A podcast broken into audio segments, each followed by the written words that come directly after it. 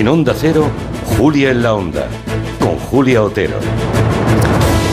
Pues sí, 2 de mayo es el Día de la Comunidad de Madrid, luego hablaremos un poco más, pero también es el Día Internacional contra el Acoso Escolar y le hemos puesto foco a este asunto porque el Ministerio de Educación ha elaborado un primer informe oficial sobre este fenómeno, el fenómeno del bullying, que se va a presentar mañana y que revela datos preocupantes que ya tenemos en, nuestro haber, como que casi el 10% de los estudiantes de primaria ha sido víctima de bullying alguna vez en el colegio.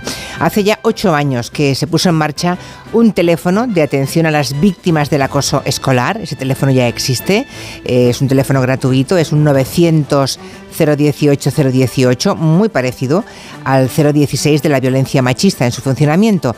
Y la verdad es que poco a poco la sociedad está tomando conciencia de que pues los insultos, las burlas, las peleas no son cosa de niños solamente, sino formas más o menos graves de violencia que pueden acabar de la peor manera.